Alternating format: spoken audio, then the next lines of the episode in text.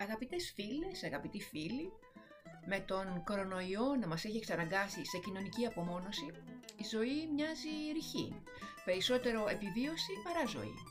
Οι μέρες κυλάνε ίδιες, με ξέφρενο πλήσιμο χεριών και ελεύθερη πτώση αγορών, ΑΕΠ, διάθεσης. Παίρνω μία, δύο, τρεις βαθιές εισπνοές. Εκπνέω στρες, αγωνίες για τη σημερινή αλλά και την επόμενη ημέρα και πιάνω το ποτήρι μου.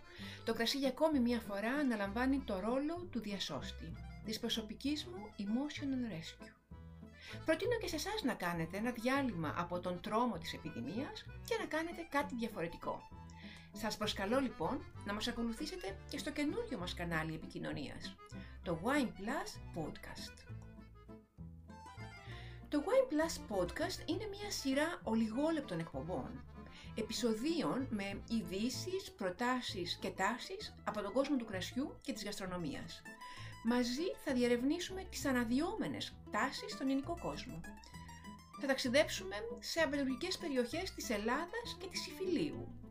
Θα αναζητήσουμε ιδανικούς συνδυασμούς και εφάναστες ισορροπίες στο τραπέζι μας. Κάθε εβδομάδα και μια ιστορία που φιλοδοξεί να σας διασκεδάσει, να γίνει ο οδηγός σας στην απόλαυση του κρασιού.